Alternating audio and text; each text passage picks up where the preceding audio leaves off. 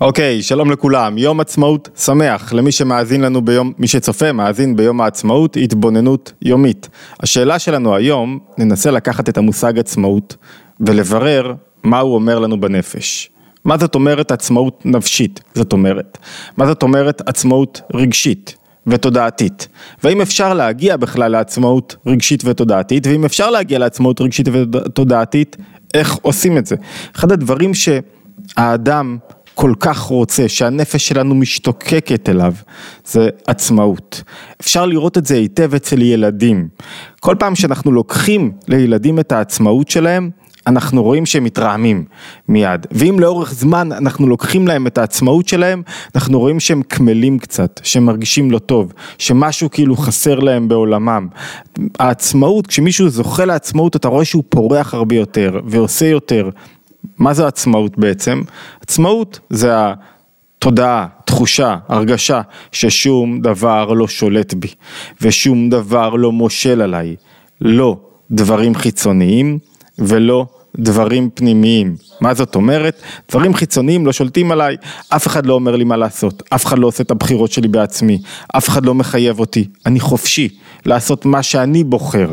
מה זה דברים פנימיים שלא שולטים עליי ומאפשרים לי עצמאות? אין לי רגשות לא רצויים שהם מכתיבים לי את הדרך שלי. זאת אומרת, אין לי רגשות כמו כעס, או חרדה, או עצבות, או דיכאון, או, או שתלטנות, או קנאה, שהם בעצם מכתיבים לי איך אני אמור להרגיש. הם שולטים לי בנפש. עצמאות זה ששום דבר לא שולט בי, חוץ מאשר אני עצמי שולט בי באמצעות התודעה שלי. ו- ולכן אנחנו כל כך רגישים למקומות שבו הם, מישהו מנסה לעשות עלינו מניפולציה, או הנדסת תודעה איך שזה נקרא. זאת אומרת, בכל פעם שמישהו מנסה לקחת לי את העצמאות שלי, גם בדיעבד, זה אוכל אותי מבפנים. איך ויתרתי על העצמאות שלי, איך ויתרתי על הבחירה שלי. פחות חשוב לי הרבה פעמים התוצאות, אלא זה שמישהו לקח לי את העצמאות שלי. ואנחנו רוצים כל כך להחזיק את העצמאות, ואני רוצה לשאול היום, זה הנושא שלנו, האם עצמאות היא באמת אפשרית? עצמאות רגשית ותודעתית? האם המרדף הזה אחרי עצמאות הוא באמת אפשרי, הוא באמת קיים, ואם כן, איך עושים אותו, איך אנחנו יכולים ועד כמה זה אפשרי. בואו ננסה לענות על השאלה הזאת, התבוננות יומית, מוזמנים להצטרף אלינו לערוץ אם אתם עוקבים, תראו אהבה, וכמובן אפשר לשתף ולהצטרף לקבוצות הוואטסאפ כדי לקבל עדכונים יומיים על השיעורים שעולים בכל יום ועל קורסים וסדנאות מחוץ לזום, מחוץ ליוטיוב שאנחנו עושים בזום וכולי. או ביומן הפעילות באתר התבוננות. אוקיי, בואו נתחיל. זה יטלטל אתכם. זה, זה, זה, צריך להבין בעדינות את מה שנגיד היום, את הרעיון, נעשה את זה בקצרה, צריך להבין את זה בעדינות ולהיות מסוגלים לעכל את זה, אני יודע שאתם תצאו מהשיחה הזאת קצת מבולבלים, כי ההקדמה הייתה מעניינת, טובה, ועכשיו ההמשך יהיה פחות, יהיה יותר מטלטל. עצמאות זו לא מילה, שנמצאת בספרות היהודית. מה זאת אומרת? היא מילה שהומצאה, אני חושב, בתחילת המאה הקודמת, על ידי תמר בן אבי, משיטוט קל באינטרנט אפשר לראות, חודשה. היא לא מילה שקיימת בתוך הספרות היהודית, לא תמצאו אותה במקורות, עד כמה שאני יודע, ולא תמצאו אותה במקורות מסיבה אחת, שהמילה עצמאות היא סותרת בכמה וכמה מובנים את המחשבה היהודית. מה זאת אומרת אדם עצמאי? זה, זה, זה לא שייך להיות אדם עצמאי. אדם עצמאי כתוב, בה, אמ, כתוב שזה רצונו של עבד כנעני להיות עצמאי, שההפקר נוח לו, שכשמפקירים את הדברים נוח לו, נוח לו שאין, שהוא לא מחויב לשום דבר. ומה זה אומר לנו בעצם בנפש? שהמילה עצמאות היא האשליה. הגדולה ביותר, זה החיפוש האשלייתי הגדול ביותר בחיינו שגורם לנו ליותר נזקים. אפשר לראות את זה בקלות, אפשר לראות את זה אצל אנשים, שיש להם הכל, יש להם לכאורה עצמאות חיצונית מושלמת, יש להם עצמאות, ב... הם גדלים במקום נוח ועם הורים נוחים ויש להם פרנסה טובה ויש להם כל מה שהם צריכים ואין להם עצמאות בנפש, אין להם רוגע נפשי, אין להם מנוחת הנפש, אין להם שמחה וגם אין להם עצמאות תודעתית. איך זה יכול להיות? אז מה נדרש כדי שתהיה עצמאות? כדי להבין את זה יותר לעומק, צריך להבין את האופן שבו העולם הרגשי שלנו עובד, והעולם התודעתי שלנו עובד. הרגשות והשכל נקראים כוחות פנימיים. מה זאת אומרת כוחות פנימיים? הם כוחות שצריכים לכוון אותם לעבר כלי מסוים שיגביל אותם. בלי שמכוונים אותם לעבר כלי מסוים שיגביל אותם, הם לא יכולים לפעול. מה זאת אומרת? בואו נבין את זה יותר למטה. התודעה לא יכולה לפעול אם אני לא מכוון אותה. קחו אדם שיושב כל היום והוא רוצה להיות עצמאי שכלית, אבל הוא לא מכוון את עצמו, הוא לא משעבד את עצמו לטובת נושא מסוים שאותו הוא יחקור, ואותו הוא ילמד, ובו הוא יעמיק, הוא לא יזכה לשחרור תודעתי. למה? כי השחרור בא על ידי צמצום, והצמצום כרוך בהגבלה, וההגבלה כרוכה בנשיאת עול ובקבלת עול, והקבלה כרוכה בכך שאתה עבד של משהו.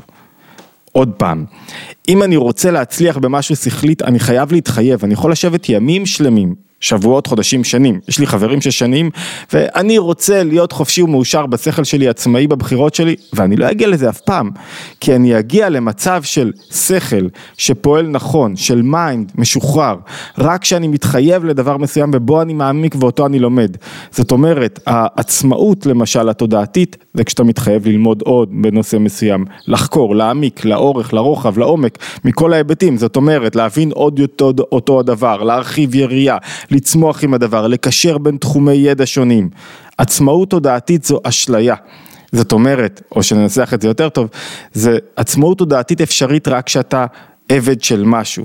זאת אומרת, אם אני אנסה לנסח את זה אפילו יותר טוב, לעולם אנחנו עבדים. אנחנו עבד, אתה תהיה עבד, תמיד. הנפש לא יכולה להיות בלי להיות עבד. עכשיו השאלה של מה? למה אתה עבד?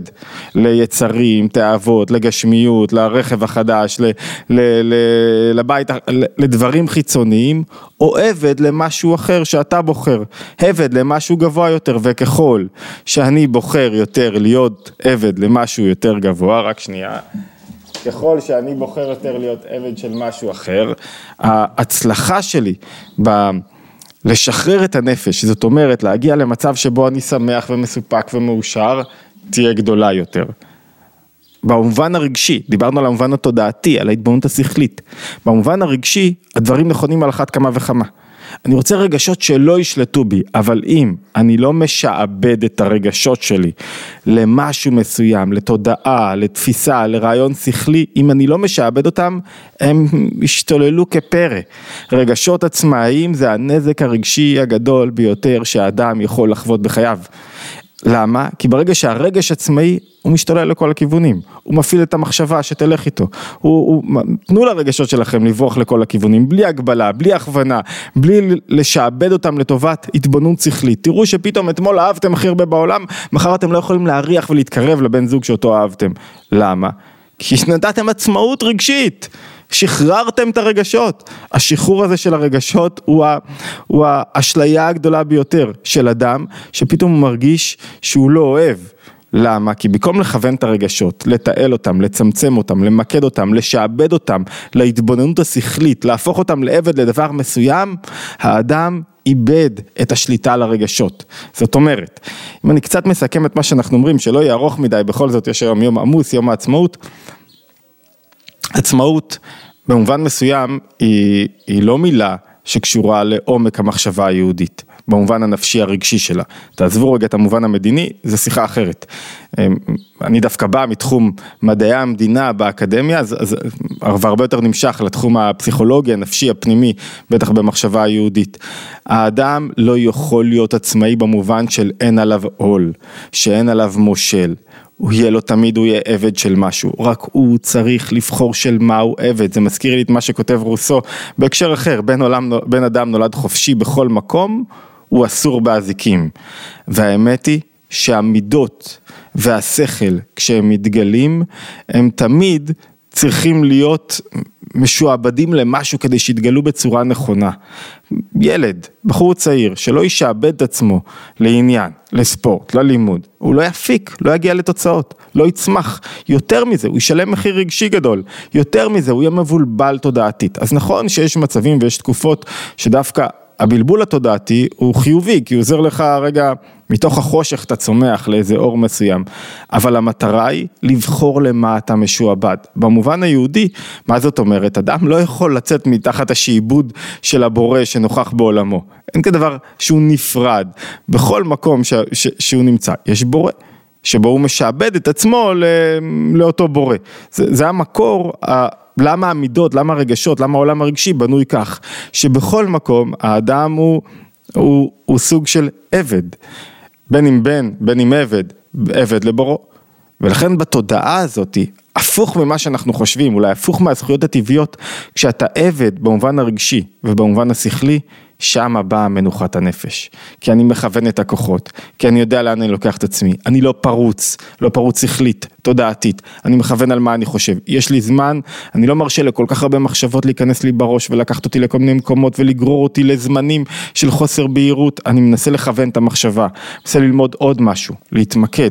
אותו דבר במובן הרגשי, אני לא נותן לרגשות להתפרע לכל הכיוונים, לא, רגשות, אתם עכשיו עבדים של השכל, אתם נותנים להתבוננות השכלית להשפיע עליכם ולכוון אתכם, ואם אני לא עושה את זה בסופו של דבר, אני משלם מחיר רגשי, שהוא המחיר הכבד ביותר, שאחרי זה גובה גם מחיר גופני ומחיר תודעתי, ולכן, בכל פעם שדווקא אדם משעבד את כוחות הנפש שלו למשהו, הוא זוכה לצמיחה גדולה יותר. עכשיו נשארת השאלה. אתם לא מסכימים, תרשמו לנו בתגובות. אתם מסכימים, תרשמו למה אתה משעבד את עצמך. תבחר היום בבוקר. אם לא שאיבדת והיום הוא כזה, אני עצמאי, זאת אומרת, אני עצמאי, אפילו בפועל עצמאי יודע שהוא חייב, הוא חייב לתחום, להתחייב ו- ולהיות שם. אני עצמאי זאת אומרת שאין עליי עול. יש עליי עול, זה מוביל לשמחה הגדולה ביותר. יחד עם זאת, יש בנפש כוח מסוים שכל הזמן רוצה לברוח מהעול הזה. כל הזמן רוצה לברוח מהאוהל הזה. אלא מה, אם אני מציב לו עול שיש בו גם תענוג וחיבור, אני כבר לא רוצה לברוח ממנו.